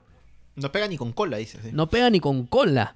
entonces, entonces, claro, lo que pasaba aquí es que la, la asamblea lo que necesitaba era un poco de presión popular, porque sin presión popular, pues era al fin y al cabo un poco difícil. Es así, E, e incluso dentro de todo este contexto, el, el- porque esto fue el 27 de agosto, el 23 de septiembre, llega un regimiento desde Flandes para defender al rey. Ellos llegan y supuestamente llegan con las escarapelas diciendo, sí, nosotros también somos parte de la revolución, qué sé yo. En el recibimiento, ellos se emborrachan, sacan sus escarapelas, las pisotean y dicen vive el rey, que la revolución, que no sé qué, y todo esto va escalando porque se va haciendo Vox Populi. Es entonces cuando hay un protagonismo de las mujeres, porque son las mujeres quienes toman el control y dicen, ¿saben qué? No más, esto no es posible. Nosotras vamos a tomar el liderazgo de este momento de la revolución y vamos a marchar para que el rey haga lo que realmente tiene que hacer. Y es así que el 5 de octubre de 1789 se inicia la marcha sobre Versalles.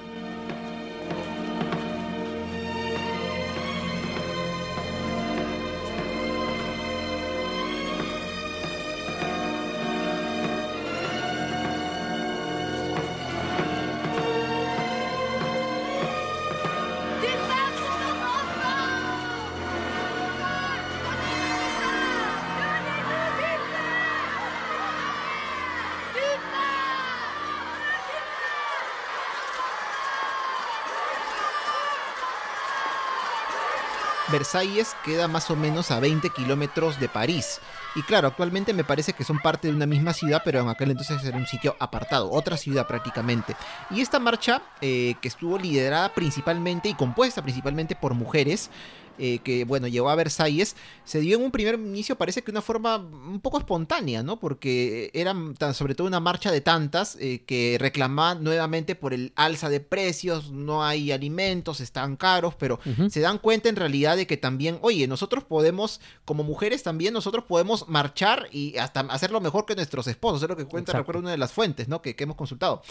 Entonces, ellas empiezan a, a, marchar, se les unen más personas, más mujeres, también se les terminan uniendo hombres, pero en su mayoría siempre fueron mujeres en este caso, y dicen, ¿no? A Versalles, vamos a Versalles para reclamar contra el, contra el rey que está allá justamente, ¿no? Y que él venga a París. ¿Por qué tiene que venir a París? Porque acá está el pueblo, acá le estamos sufriendo. ¿Por qué se va para allá a su corte, su palacio? Qué feliz. No, que venga a París y que la sufra como nosotros. Y es así que empiezan a marchar justamente hacia esta otra ciudad. Y acá va a haber un personaje importante que ya hablamos de él, ¿no? Hace algunos capítulos, Jorge. Nos estamos refiriendo al Marqués de Lafayette, que ya había vuelto de Estados Unidos. Él había participado en todo el tema de la independencia de este país. Y digamos que era un. eh, como que un poco moderado, ¿no? O sea, no, no estaba tan en contra del rey.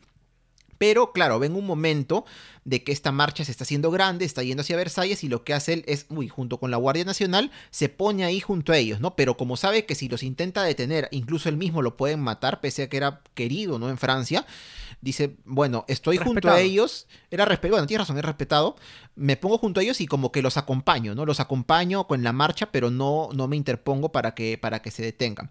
Y así que esta marcha horas después llega a París, ¿no? A París, perdón, a, Versalles. Y claro, Luis XVI los recibe eh, con cierto aturdimiento, me imagino que incredulidad, ¿no? Sin pensar que iba a ocurrir esto. Pero también, obviamente, se porta amable con ellos, ¿no? Les escucha a algunos, este, algunas delegadas que pasan a hablar con él. Las escucha, ¿no? Este, les entiende los problemas que tienen, ¿no? Se cuenta que incluso una, una de ellas se desmayó ante Eh, el sí, grado ¿no? de ama- amabilidad del rey con quien las recibió, súper empático. Bueno, no creo que tanto, ¿no? Pero, pero sí en el sentido de que, claro, en, en aquel entonces hablar con el rey era pues algo que no cualquiera Por hacía. Eso sí es cierto. supuesto, ¿no? por Era- supuesto, era, el- por era algo supuesto. impensable, ¿no? Por El supuesto. desmayo no lo sé, pero bueno. Entonces, claro, él dice, está bien, ¿no? Este, ya voy a hacerles caso, tienen razón, sus, sus, sus reclamos. Claro, abre el almacén del, de- del palacio un poco para contentar a las masas y que puedan llevarse algo de alimento. Y en efecto hay algunos que regresan a, a París, pero hay otro grupo que se queda y acampa afuera de Versalles, prenden sus fogatas, ponen sus tiendas de campaña. Y es ahí cuando en uno de los momentos observan que hay una puerta semiabierta, se meten con la intención de buscar el propio dormitorio de María Antonieta.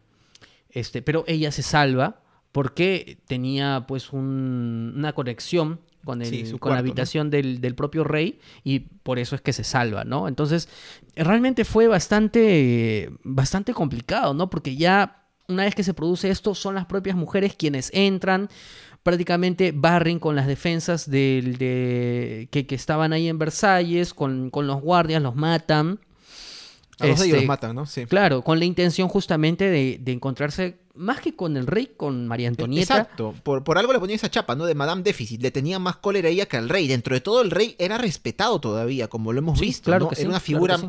importantísima. La Claro reina era el problema, le tenían cólera aparte porque era austriaca también, ¿no? Una extranjera viene acá, nuestro enemigo, etcétera.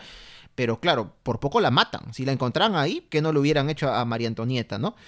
Sí, y, y- y- y- y es ahí cuando, cuando, bueno, para calmar un poco los ánimos, Luis XVI sale al balcón, sale María Antonieta con sus hijos al balcón, y lo que le dice la gente es, le, la insultan, la insultan, la insultan, y dice, no, pero ¿por qué sales con tus hijos? Deja a tus hijos, ¿no? Y la amenazan con armas, entonces, no sé si querían matarla, probablemente algo de eso eh, había, pero bueno, realmente tanta fue la presión de que Lafayette le dice a, a Luis XVI, le dice, bueno, ya fue, ¿no? Habrá que ir a París. Y efectivamente, eh, se inicia el camino a París y es un camino escoltado por todo este movimiento por todos los manifestantes, claro. por las todos los manifestantes. acompañaron justamente la carroza de Luis XVI y María Antonieta, quienes van a terminar asentándose en el Palacio de las Tullerías en París. Y a partir de acá, pues el rey y su familia van a tener que permanecer acá, ¿no? Poco a poco ya van a pasar de ser, vamos a ver, de reyes a prácticamente prisioneros, ¿no? Tienen que estar en este Palacio de las Tullerías, dejaron la comodidad de Versalles. Eh, pero bueno, ocurre también un tema muy interesante en el tema del clero. ¿Qué pasó? El 12 de junio de 1790 se proclama una nueva constitución del clero. ¿Que ¿Qué cosa involucraba? Involucraba de que los miembros del clero, sacerdotes, obispos, etcétera, pasaban a ser ahora funcionarios estatales. No, nada que ver con la iglesia. Eres un servidor público francés. Y aparte de eso, se suprimen los conventos y las órdenes religiosas. Creo que algunas pocas no se suprimieron por un tema de que educaban niños, no sé, pero, pero en su mayoría sí se suprimieron. Entonces, bueno, otra cosa bastante eh, novedosa, ¿no? No, no, no, no, no lo hemos visto, creo, nuevamente, ¿no? Que todos los miembros de la, de la iglesia, los sacerdotes, etcétera, pasen a ser funcionarios públicos, imagínate. Y con eso prácticamente lo que te planteabas era acabar con todos los privilegios que el clero en su momento tenía, ¿no? Que esa era básicamente la intención. Y además también una intención de brindarle cierto oxígeno a las finanzas con la venta y la subasta de los bienes del clero, ¿no? Y bueno, a partir de aquí lo que se plantea es justamente las discusiones para plantear y ya de una vez confeccionar esta nueva constitución que había sido prometida y que a partir de ahí se empieza a trabajar y, y se, digamos, se realiza una serie de debates sobre justamente cómo es que se va a organizar el Estado. Hay unos temas ahí muy, muy interesantes, debates realmente profundos sobre temas de, de si es que la centralización o la descentralización, cuál de las dos posturas, por ejemplo, era la mejor y la más idónea. Aquí ya se empiezan a ver también cuáles son eh, un poco eh, eh, los, digamos, em, los, no sé si llamarlo movimientos políticos, ¿no? Pero las tendencias, al menos, de lo que implicaba esta asamblea, entre las que tenemos y que más adelante va a tener un protagonismo realmente importante, que son los jacobinos. Y bueno, Luis XVI realmente estaba entrampado, estaba en una situación bastante incómoda eh, y empezó a conspirarse, a conspirarse, a tratar de buscar eh, ayuda extranjera y ver de qué manera o se regresaba al absolutismo o terminaba por irse. Porque en realidad aquí nos encontramos con una situación en la que mucha de la nobleza ya estaba escapando de Francia porque evidentemente la situación cada vez era más inviable y veían peligrar eh, sus propiedades, su libertad, su vida, etcétera, etcétera. Es así que se va a dar inicio a lo que va a denominarse la fuga de Barents, porque el rey Luis XVI va a querer escapar. En efecto, lo que se logra es, eh, o lo que se quiere lograr con esta llamada fuga de Barents es que el rey y su familia salieran de París con dirección a los llamados Países Bajos Austriacos, que es lo que actualmente conocemos como Bélgica y me parece también como Luxemburgo. Entonces, claro, se armató un plan, ¿no? Los sacan ahí este, a escondidas, sobornan creo que un guardia, eh, los disfrazan obviamente y el 20 de junio de 1791 emprenden el viaje.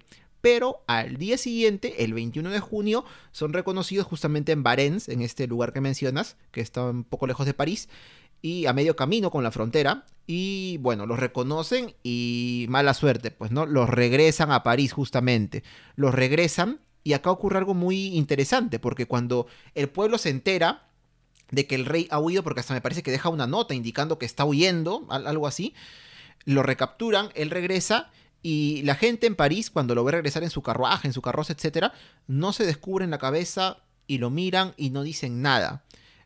El rey, pues que obviamente hasta entonces era una persona eh, respetada, no sé si querida, pero respetada, te sacabas del sombrero, hacías reverencias, vive el rey, decías, ¿no? ahora entraba ante el silencio, no sé si la indiferencia, pero tal vez sí la sospecha de mucha gente, ¿no? Que decía, el rey está huyendo. O sea, ¿qué podemos esperar de él? Prácticamente es como si nos traicionara. Entonces, aparte de que iban a tener ahora mucho más vigilado a Luis XVI y su familia, obviamente a partir de acá empieza a perder con mayor eh, celeridad el favor del pueblo, ¿no? Porque si antes era respetado al ser rey, simplemente era, pues, seguramente era visto simplemente como un hombre que, no le importaba el futuro de la patria, ¿no? Si quiere irse, se iba y, y obviamente esto le iba a jugar muy, muy en contra en los siguientes años. Además que fue una fuga muy mal planeada o muy mal ejecutada, ¿no? Porque ahí nos encontramos con la terquedad un poco de Luis XVI que le recomiendan irse en dos carruajes ligeros para poder ah. hacer un escape mucho más rápido y él decide irse en el carruaje más grande posible porque... y, de traer más gente, ¿no? También. Y traer más gente, ¿no? Entonces, al final eso originó descoordinaciones, había alguien que lo esperaba en otra ciudad que se cansó de esperar y pensó que ya no pasaba nada y se fue. Y, la verdad es que fue bastante desprolijo, un poco también en el entendimiento de Luis XVI de que en las provincias todavía lo querían, ¿no? Entonces él pensaba, bueno, si me ven en las provincias no pasa nada porque me quieren. Eh, y realmente no se daba cuenta muy bien de la situación. Al final fue capturado y eh, poco a poco, y como tú lo dices, en realidad lo que pasaba era de que Luis XVI iba perdiendo... Em, ya la popularidad estaba por los suelos, ¿no? Estamos hablando... el respeto, simplemente, ya. Claro, es, es que ya empezaba a discutirse sobre la traición de la patria y ya habían voces que decían, esta monarquía constitucional por las puras es, lo que necesitamos es una república. Pero bueno, al fin y al cabo, el 14 de septiembre de 1791 se proclama la nueva constitución que establece la monarquía parlamentaria y de esta manera la Asamblea Nacional Constituyente se convierte en la Asamblea Legislativa claro, cumplen su palabra de que una vez que tengamos, solamente nos disolveremos como asamblea constituyente cuando tengamos la constitución. Y es lo que hacen, porque incluso la nueva asamblea legislativa que viene como que a reemplazar a la constituyente está integrada incluso por otras personas. Se crea esta, esta asamblea constituyente que es como que el parlamento, digamos, francés ahora, como dijiste, ¿no? Una monarquía parlamentaria, o sea, una monarquía en la que el rey, pero también el parlamento tienen mm, un poder ahí bastante, bastante interesante ambos.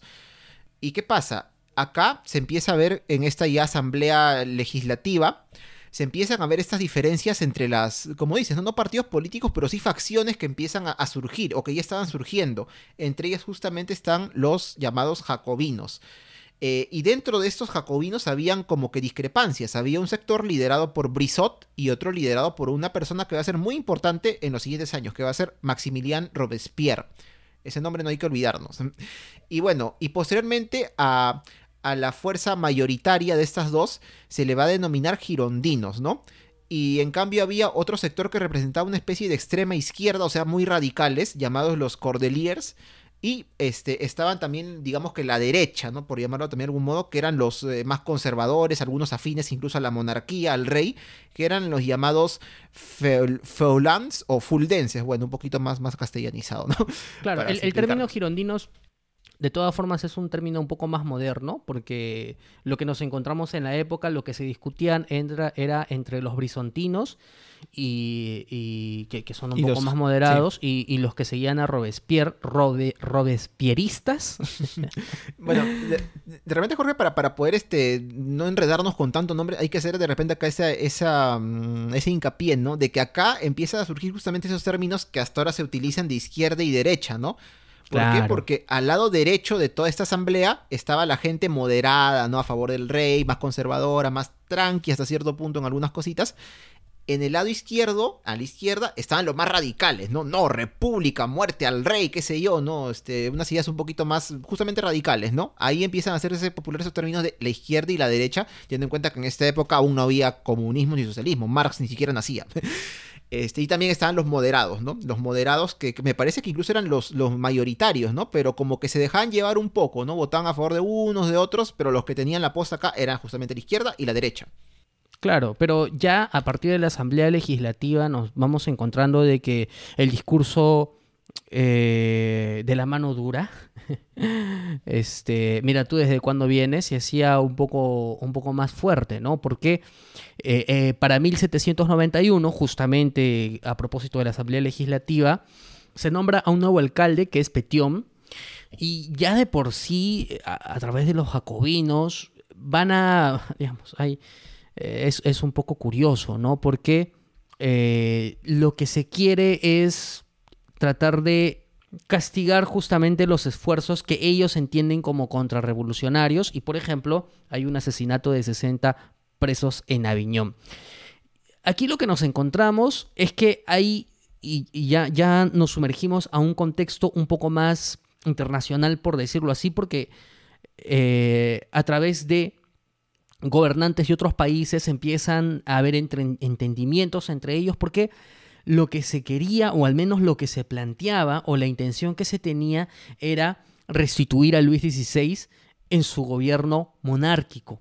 Eh, No como lo que estaba sucediendo ahora, era casi casi como salvarlo, porque vamos, si bien eh, Luis XVI a estas alturas no estaba preso, es casi como si lo estuviera, ¿no? Es casi como si lo estuviera. Y coincidentemente el rey pensaba que efectivamente era una buena idea que, ha- que- que hubiese una guerra, porque de tal manera pues lo iban a salvar, ¿no? Es que claro, es que, es que les convenía en el sentido, o mejor dicho, las potencias extranjeras veían, ya empezaban a ver con miedo esto, ¿no? Decían, ¿qué pasa si esta revolución se extiende por nuestros países? Nos van a volar la cabeza, nos destituyen y ya fuimos. Entonces tenemos que sacarlos a los revolucionarios del poder y que vuelva Luis XVI, ¿no? Claro, pero lo curioso es que otras fuerzas que no es que quisieran a Luis XVI, porque ahí estaban, por ejemplo, las, digamos, em, la vertiente de los brizontinos, también querían propiciar la guerra y de hecho son los que impulsaron unas medidas un poco más de choque, ¿no?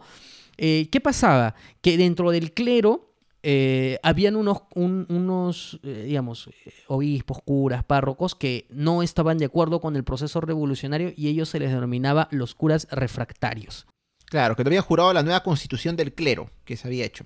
Claro, entonces lo que se planteaba era de que fueran declarados traidores ellos y los nobles que habían emigrados. ¿Con qué? Con la sanción de quitarle, obviamente, sus propiedades. Luis XVI no quiso saber de estas normas, de hecho las vetó, eh, pero era un poco en este, ju- este, este juego de presiones para ver qué es lo que pasaba al final y... eh, y bueno, al final, el 20 de abril de 1792, ante eh, amenazas entre guerras que podrían sucederse con los territorios de vecinos eh, de Austria y Prusia, pues al final se declara la guerra a Austria.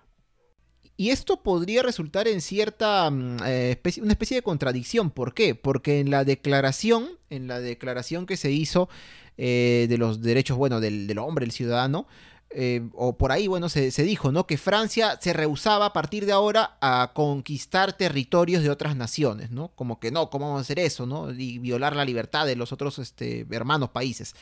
Pero en este caso, lo que ellos hacen es declarar la guerra no necesariamente o no en el papel a Austria, sino al emperador de Austria, ¿no? Vamos contra él, porque él es el que está también este, este, subyugando a su pueblo, qué sé yo, ¿no? Entonces ahí encuentran como que mm, la razón, por no decir la excusa, para poder también eh, declarar la guerra al otro país. Pero ¿qué pasa? Que claro, en este entonces, si bien más o menos se calcula que la mitad del ejército francés era profesional, venía de la época del antiguo régimen, cuando Luis XVI era todopoderoso, una buena parte, la otra mitad, era gente que recién llegaba, ¿no? De todas partes, este, entusiasmada, voluntaria, pero mal entrenada, no había estado nunca en guerra, no había utilizado armas, y se iban a enfrentar contra un ejército austriaco que pues era de las potencias de aquella época, ¿no? Muy bien apertrechado, bien entrenado, disciplinado, y bueno, es este ejército el que empieza a entrar poco a poco a Francia.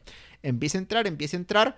La gente, claro que las tropas este, se enfrentan en escaramuzas, en batallas, son derrotadas porque la disciplina pues no está muy extendida todavía en, este, en, buena parte de los, de los soldados franceses ahora. Y este, incluso eh, hay un caso de un oficial llamado Tebal Dillon, de una de estas divisiones francesas que fue muerto por sus propias tropas cuando éstas creyeron de que él había ordenado la retirada de un enfrentamiento pues contra los austriacos y prusianos que venían. Y dijeron ah está diciendo que nos retiremos es contrarrevolucionario y lo mataron al hombre imagínate no para, darnos un poco si la, idea realmente eh, digamos lo convulso de, de aquellos tiempos no lo convulso. Y conforme se iba desarrollando este, este enfrentamiento, bueno, de hecho ya el 15 de mayo del 92, eh, los plenipotenciarios de, de austroprusianos encargan al duque Brunswick como general del ejército para la invasión de Francia. Y la asamblea, eh, pues, ante esto dice, bueno, ¿qué hacemos? ¿No? Porque ya parecía que era inminente el ataque a Francia y obviamente que el objeto era París. Y bueno, a fines de mayo, la Asamblea, ante esta situación de una probable invasión, plantea dos cosas interesantes, entre otras, pero plantea dos cosas. En primer lugar, a ver. que la guardia personal del rey eh, se disuelva. Y en segundo lugar, aprobar un llamamiento de voluntarios a la Guardia Nacional justamente para defenderse de las tropas que estaban a punto de invadir. Luis XVI acepta un poco a regañadientes el tema de que disuelvan su guardia personal, pero respecto... Mm, mm, así. Claro, pero respecto a convocar a voluntarios para que sean parte de la Guardia Nacional, se niega. Se niega totalmente. Es entonces que, semanas más tarde, el 20 de junio del 92, eh, una multitud entra al Palacio de las Tullerías con el fin de reunirse con el rey y meterle presión. Efectivamente, el rey sale y incluso casi lo obliga, bueno, él, acepta ponerse un gorro rojo que es representativo de una agrupación de personas llamados los Sans-Culottes, eh, pero a pesar de lo que pensaban y con la presión encima, Luis XVI se niega a retirar el veto respecto a la medida de llamamiento de voluntarios para la Guardia Nacional. Es tan tensa la reunión que el alcalde de París, Petion, eh, prácticamente tuvo que hablar por el rey, ¿no? Y le aseguró a los demás de que efectivamente el rey de todas maneras tenía, iba a aceptar y iba a dar una respuesta positiva a ello. Eh, Lafayette, eh, que lo habíamos dicho, era respetado en realidad desde el principio de la revolución, aunque no lo hemos mencionado mucho, ah, fue protagonista de todo esto reclama por la inviolabilidad de la figura del rey, esto cómo es posible, pero Lafayette poco a poco se ve eh, cada vez más solo y, se, ve un poco acorralado, los jacobinos lo acusan de que es un contrarrevolucionario y exigían la renuncia del rey. Y bueno, ya días más tarde, en julio de 1792, las fuerzas austroprusianas se pusieron en marcha. El 11 de julio, la asamblea declara la patria en peligro insta al pueblo a participar. Y esto es eh, realmente llamativo porque ya en estas circunstancias, ante una patria en peligro, miles de voluntarios acuden a París de todas las regiones del país con tal de defender a la capital. Y de hecho, el último día del mes de julio ingresan 600 marselleses a París cantando la marsellesa.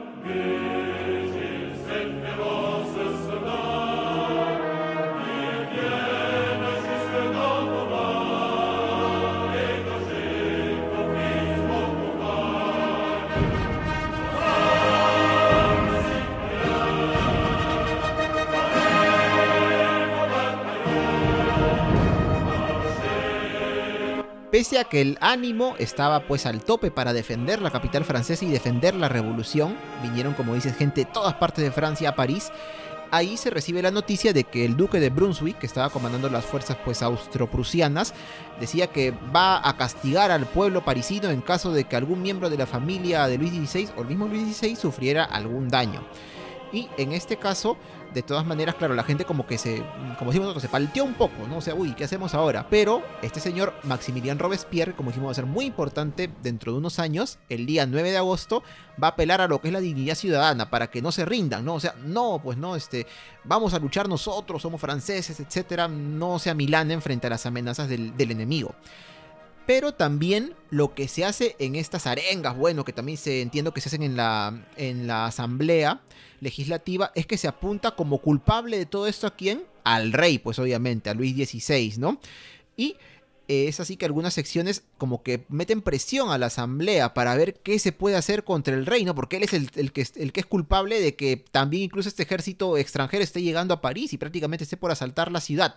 Y es así que el 10 de agosto de 1792 ocurre otro asalto al Palacio de las Tullerías y ahora sí ya no van a ser tan contemplativos con él.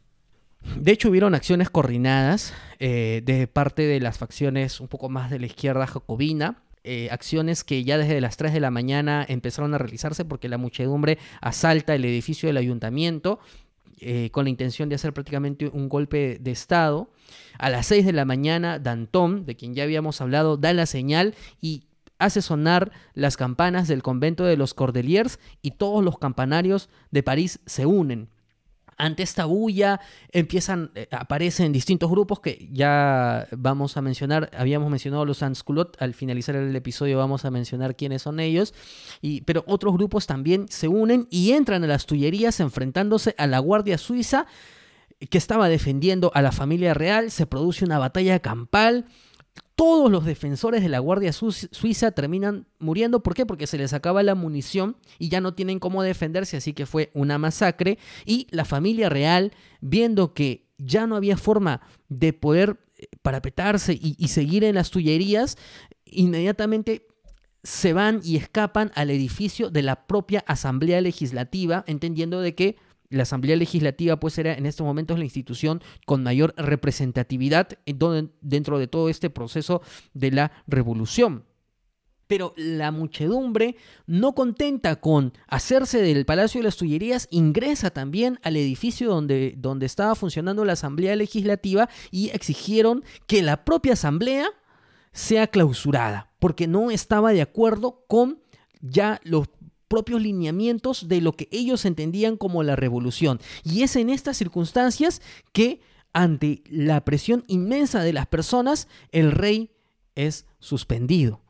El 10 de agosto de 1792, Luis XVI es suspendido provisionalmente de sus funciones y se convierte en Luis Capeto, un ciudadano que ya no tiene la fuerza de un rey y con lo cual se da fin a la historia de la monarquía de Francia, al menos hasta el momento.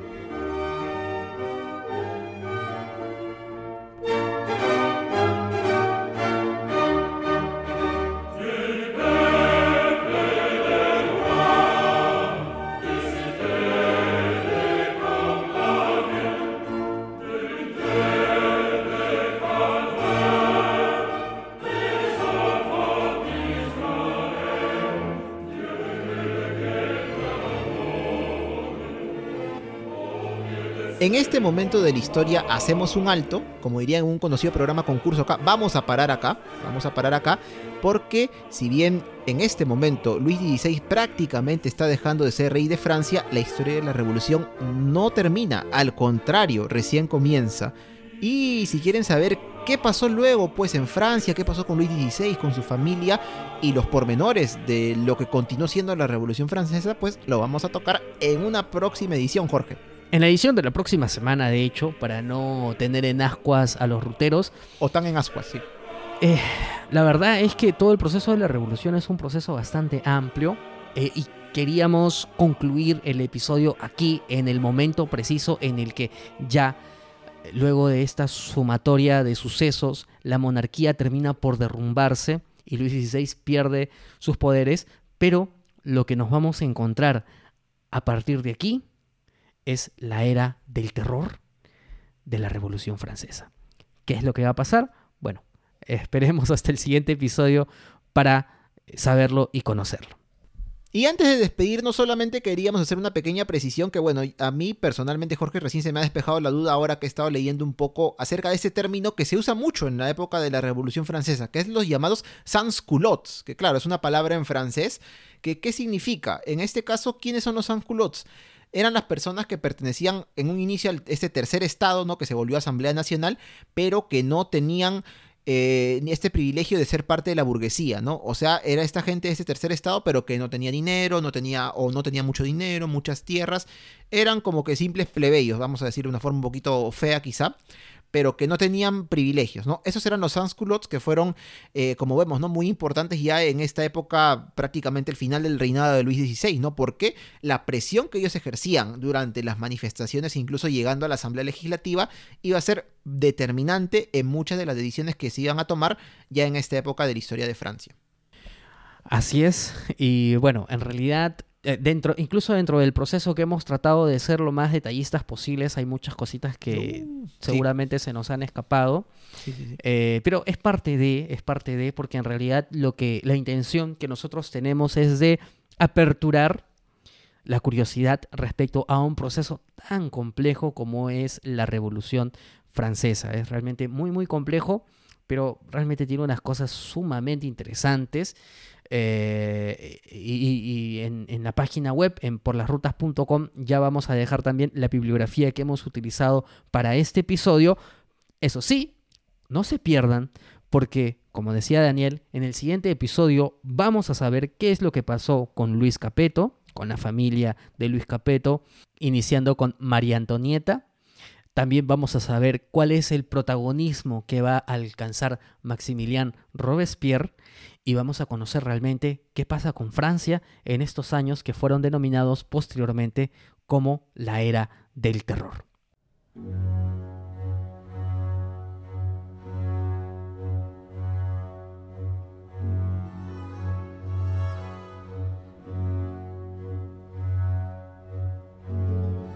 Y bien, hemos llegado así al final de este episodio de Por las Rutas de la Curiosidad. Esperamos que haya sido de su agrado. Eh, bueno, pueden comentarnos, compartirlo, eh, hacernos llegar algunas precisiones que de repente tengan o comentarios. Y Jorge, a ver, ¿dónde pueden escuchar este podcast? Este podcast pueden escucharlo en nuestra página web porlasrutas.com, también en las diversas plataformas de podcasting. Estamos en Spotify, Evox, Apple Podcast y muchas más. También, Daniel, pueden seguirnos en nuestras redes sociales. Estamos en Facebook e Instagram como Por las Rutas de la Curiosidad. Estamos en Twitter como arroba por las rutas 1 y en TikTok nos encuentran como Por las Rutas de la Curiosidad, en arroba por las rutas. En Por las Rutas, exactamente, por las rutas. Ahí estamos tratando de subir un poquito de contenido histórico. Y bueno, amigos, espero que una vez más que este episodio haya sido de su agrado. Nos reencontramos la próxima semana, no sin antes agradecer siempre a nuestros Patreons por hacer posible que semana a semana estemos con ustedes. Ya saben que pueden visitar patreon.com slash por las rutas de la curiosidad o pueden yapearnos al 989-172-518. Listo. Muy bien amigos, nos reencontramos la próxima semana con la segunda parte de la Revolución Francesa aquí en Por las Rutas de la Curiosidad. Chau. Chao.